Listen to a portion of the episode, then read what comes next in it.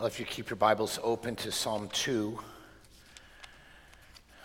uh, this week and the next uh, two Sundays, we are going to be looking at passages in the Psalm, the, uh, the, the Psalms that give us a, a, a, deep picture of who Jesus is. And maybe it's uh, th- this Sunday, I feel like I'm preaching to myself. Because Christmas, uh, when growing up, and I grew up in a Christian home, I'm not faulting that. We read the Christmas story, but Christmas was about a whole lot more than the birth of Jesus. It was about gifts, it was about getting stuff. I can remember this one Christmas when I was 12. I had secretly gone out a few days before Christmas when we opened, and I uh, just kind of opened the present enough and saw that I was going to get all the things I asked for a camera, Kodak, it's a piece of junk. I got a guitar that I never play, haven't played in 20 years.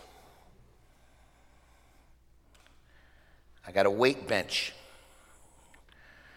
I've lifted weights five times in the last decade. And sitting in my living room after the presents were opened, I was, well, frankly, somewhat depressed. Here I am. I'm a follower of Jesus at this time. I'm 12 years old. I put my faith and confidence in Christ alone. It's Christmas Day, and I have a letdown because I got everything that I wanted. Christmas is practiced by our culture. I think lures us into a sense of complacency, a, a sort of superficial understanding of Christmas. And you see it everywhere. I've said it before, and I'm just warning you. One day it's going to happen. I'm going to snap. I'm going to get an airsoft gun, not a real gun, an airsoft gun. And I'm going to blow up the Christmas decorations where people have the nativity scene and Frosty the Snowman in it at the same time. I'm going to jail. But what makes me happy is the church has just started a prison ministry, so Andrew Zakari will visit me once a week, along with Fernando Faria. I get to see them at least. We can easily, every single one of us, even those of us in this room who are following Jesus Christ, you can lose sight of what God was trying to accomplish at Christmas, particularly if you don't understand Psalm 2. What was happening at Christmas is, is God, in His grace and mercy, was attempting to restore the entire universe by sending His own Son, fully God and fully man, to the world. He would live the life we should have lived. He would die the death we deserved. Our sin would be placed on him uh, to, to allow us, if we put our faith and confidence in Christ alone, to receive the very righteousness of Christ so that we individually could be restored in our relationship with God. But that's not all. It was the redemption and the, the, the repair of the entire universe that was at stake in this plan where Jesus came into the world. Jesus coming in the flesh, fully God and fully man, was the only way for God to satisfy his justice. Sin would be dealt with but to simultaneously demonstrate love to a very, very broken world. So this morning we're going to look at sort of the maybe the other side of Christmas, certainly compared to where our culture is. And I suspect that in a room this size, there may be a number of you who are, um, you're still making up your mind about whether to put your faith and confidence in Christ. I'm glad you're here. Maybe you've come with a family member under duress. I'm glad you're here. Psalm 2 is going to challenge you to keep seeking and to make a decisive decision about what you're going to do with Jesus.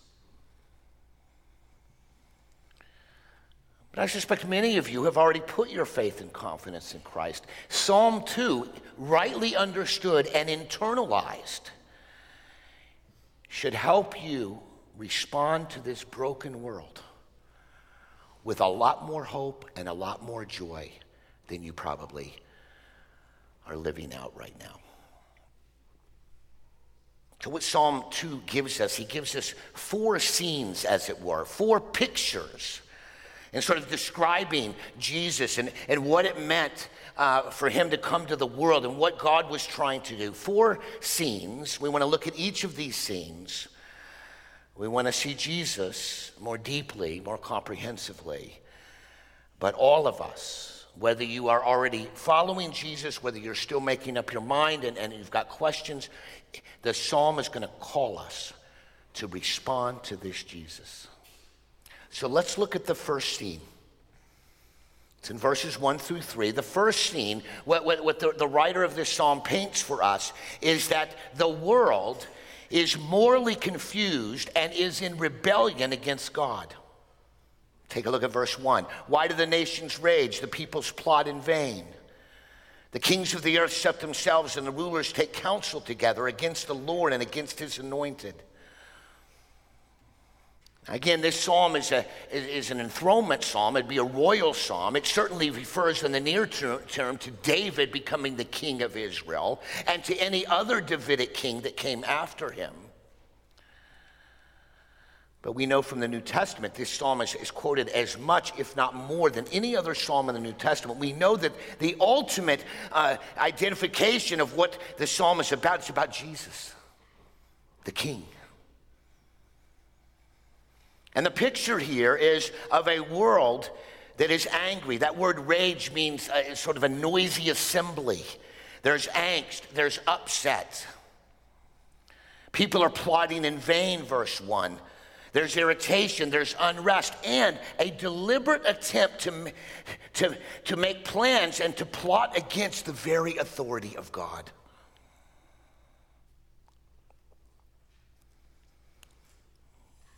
We know this took place when David became king.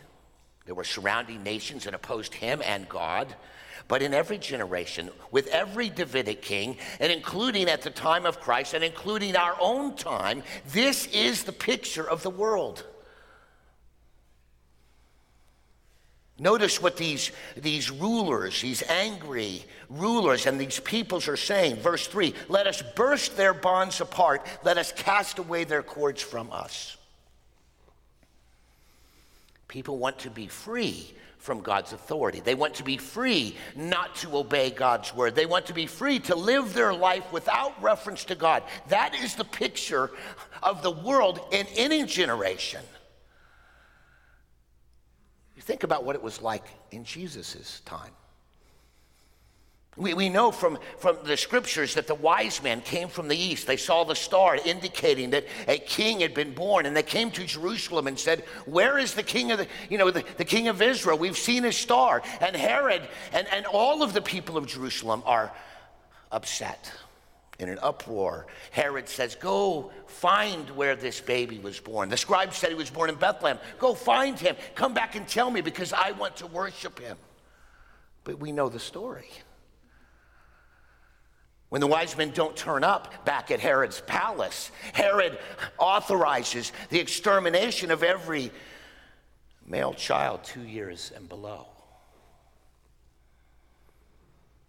I was talking with another somewhat disturbed congregant who was thinking like me, and we were asking the question just last week why is it that the slaughter of the innocents doesn't make it on your Christmas card? But that gives you, I, think, a sober, sobering picture of what Christmas was all about. God is in the process of attempting to, to rescue a world where the world at large is shaking their fist at God and saying, I'm going to do it our, we're going to do it our way, not yours. We want to be free from your tyranny.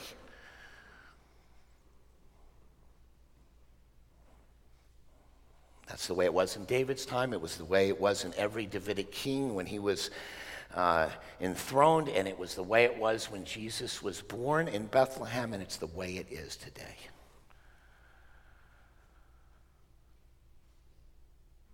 Everybody, when they come into the world, are little rebels conspiring together in all kinds of ways to reject the authority of God. And the results, frankly, are catastrophic.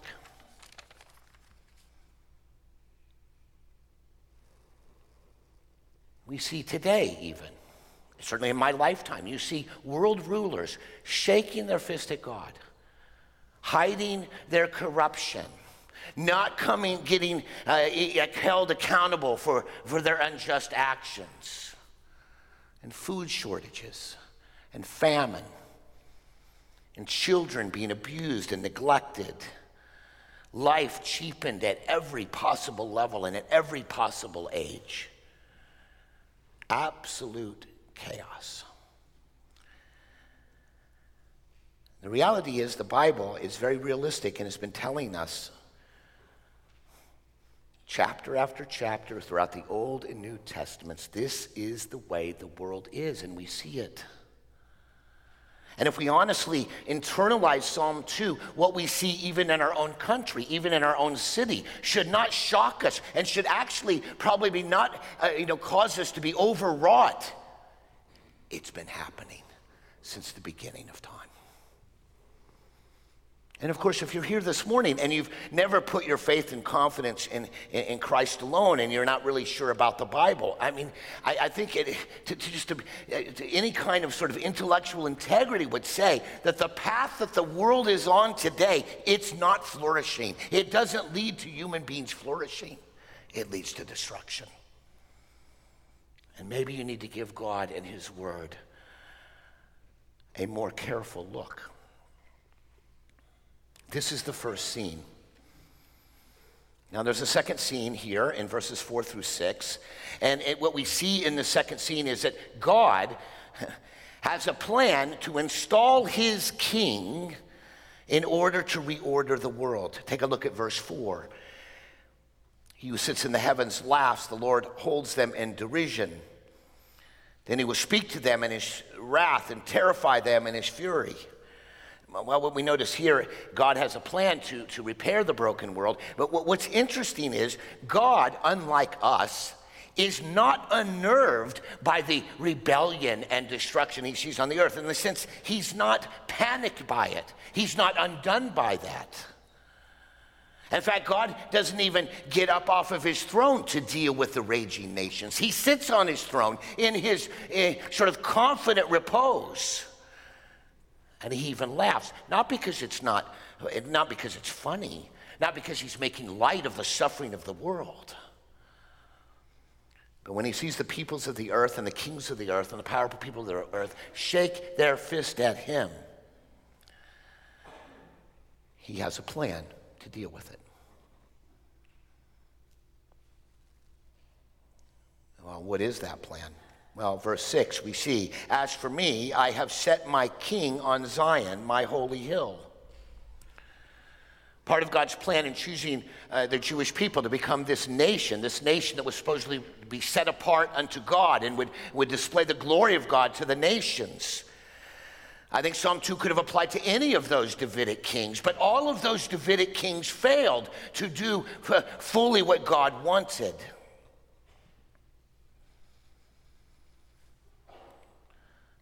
But there would be a Davidic king. That was Jesus. And in God's plan, he wanted this Jesus, who was the Son of God, the second person of the Trinity, to come and to, to lead and to, to provide leadership to restore the world under the authority of God. Jesus is a king. Now, I, I, know, I know he was a baby Jesus. I think a lot of us like him to be the baby Jesus because you can manipulate him in the nativity set, as I did as a child. Jesus was on top of the stable. Jesus was riding donkeys and sheep as a baby in my house. We like that baby Jesus because, well, it means we're probably going to get a lot of stuff. We like the baby Jesus because, well, the baby Jesus couldn't speak like any infant. We don't like to think about King Jesus, the King that God has set over the world. Because a king is someone you have to submit to. A king is someone you have to bow down to. A king has the right to tell you and direct you and to command you. Who needs a Jesus like that? That's the second scene. There's a third scene here. Jesus the King will bring an end to the rebellion of the world. This is verse 7 through 9. And this is the king, this is Jesus speaking. I will tell of the decree. The Lord said to me, You are my son. Today I have begotten you. Now, what is being told to Jesus, You are my son. It, it, it, Jesus was the Son of God, for sure. He was the Son of God from the very beginning. We know in John 1 in the beginning was the Word, and the Word was with God, and the Word was God.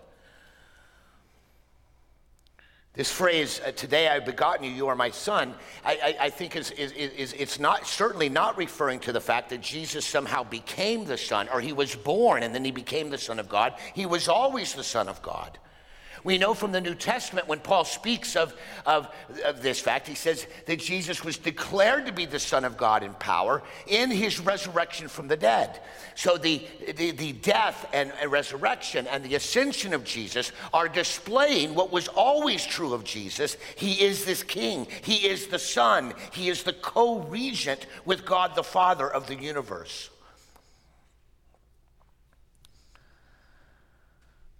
So, what we see in Jesus, yes, Jesus came to die for our sins. Yes, Jesus came so that we could be back in a right relationship with Him, for sure.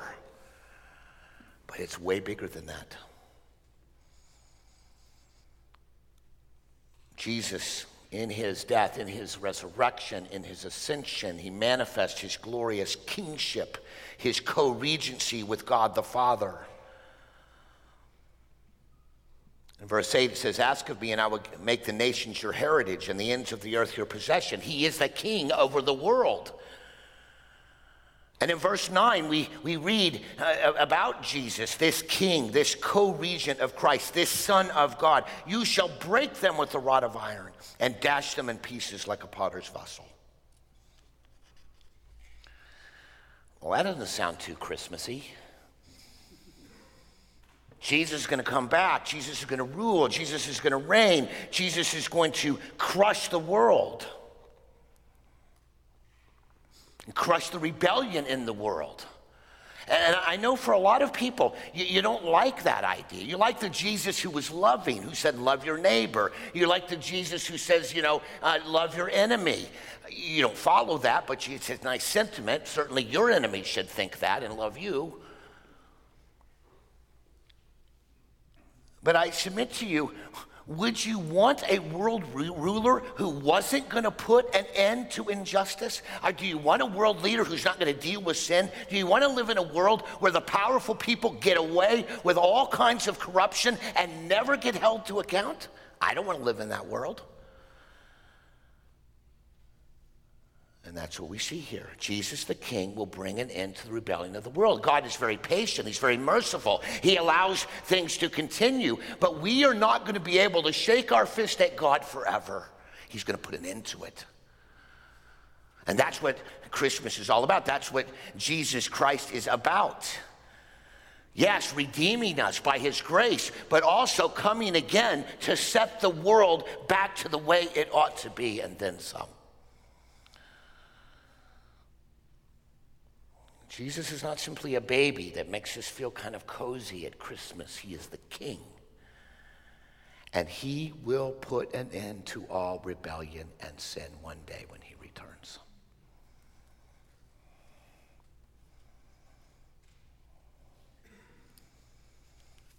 And of course, that's a,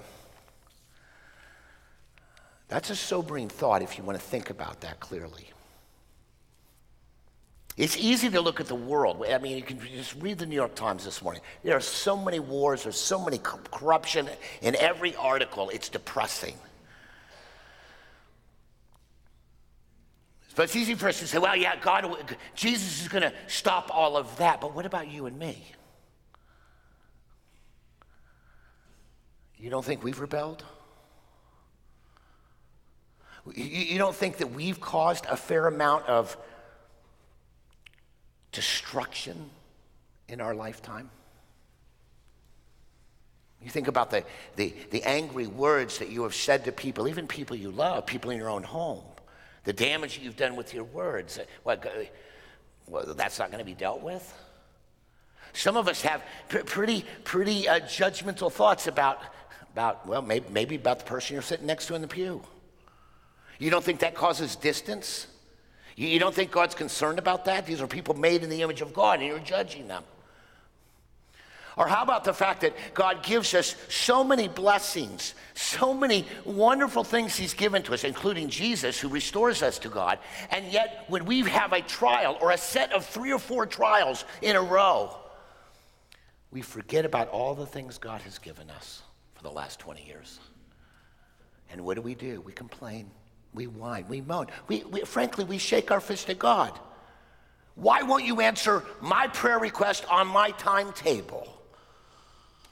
It's no different than the kings of the earth who rage and the peoples of the earth who rage against God and conspire together. We're rebellious. We, we, we, we won't allow God to do what he needs to do in his time. And the minute something goes wrong with us, we don't, we move away from God because we're just like the kings of the earth in our own rebellion.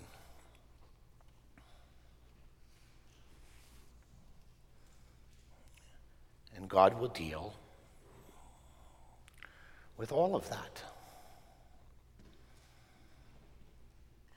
The last scene, scene number four, how will you respond to King Jesus? Verses uh, 10, 11, and 12. The psalmist then turns to how do you respond to this king, this son, this co regent ruler with God the Father, Jesus Christ, the Son of God, the King. Verse 10, he says, Now therefore, O kings, be wise, be warned, O rulers of the earth. He's warning. The psalmist here is appealing to all of the rebellious, powerful people in the world. And of course, many leaders have not listened to that warning. Do you know how many kings? I mean, I was going through it, there's too many to count. How many kings and rulers over the last 2,000 years have publicly stated that they were trying to stamp Christianity out and the name of Jesus out? Well, let me assure you, those kings are dead. And Jesus is still at the right hand of the Father. He goes on to say in verse 11, serve the Lord with fear and rejoice with trembling. In other words, we need to fear the king. We need to, to fear Jesus, a, a reverential awe to Jesus. Not a Jesus we can manipulate, a Jesus who is our king. And he says, Kiss the Son, lest he be angry and you perish in the way kiss the son. This would have often been done in the ancient world when this psalm was written. When a, a victorious king conquered another kingdom, the conquered king would, would be ushered into the throne room, and that conquered king would have to bow down to the victorious king, bow down and kiss the feet of the victorious king as a sign of submission, as a sign of honor, as a sign of obedience. And the psalmist is saying, Kiss the Son, lest he be angry, and you perish in the way, for his wrath is quickly kindled. There's hope here. There's hope that if you will submit yourself to King Jesus, if you acknowledge I'm a sinner and I'm a rebel, and only in you, through your death and resurrection, can I be right with God. You are the, the King who is going to restore the world. If you bow down to Him, stop trusting in your own goodness and trust the beauty and righteousness of Jesus and what He did on that cross. The righteous and appropriate opposition to sin that God has and that Jesus has on that throne can be dealt with. You won't perish. But that offer that the psalmist makes is, is not going to be available forever. The Lord could, Jesus could come back this afternoon and then, and then that's it. Or, or you, you can die and, and, and your opportunity to kiss the Son has passed.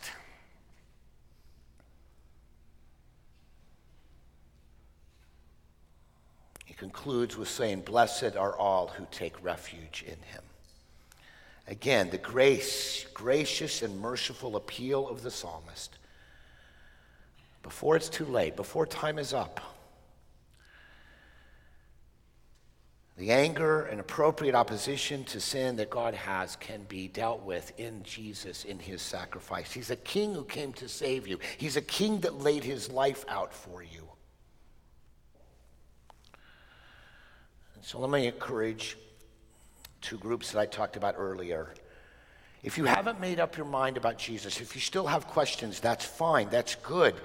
I encourage you to go through that process because the stakes could not be any higher.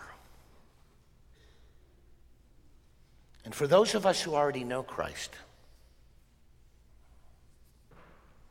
we of all people should not be undone by the, the rebellion against God and His Word that we see so flagrantly today. It's been in every generation. We should not be undone. Why? Because we have a king who not only died in our place, we have a king who's coming again and he will right those wrongs. We need to live in light of Psalm 2. We, of all people, should have the most calmness and the most peace and the most hope in this world, not because the world's going well, but because we know the King who is going to come and repair it. And in the midst of that, as we demonstrate a consistent understanding of Jesus, the full Jesus, all of what it meant for him to come at Christmas we, like the psalmist, should be appealing to our loved ones, the people we love, the people we work with, the people we go to school with, the people in our neighborhood, people in our own family. We, of all people, should be pointing people to Christ and lovingly and graciously encouraging them to kiss the Son before time is up, before the wrath pours out. So, who do you need to talk to or pray for? More consistently, who do you need to talk to between now and Christmas? Let's pray together. Dear Father in heaven, thank you for your word. It tells us who you are.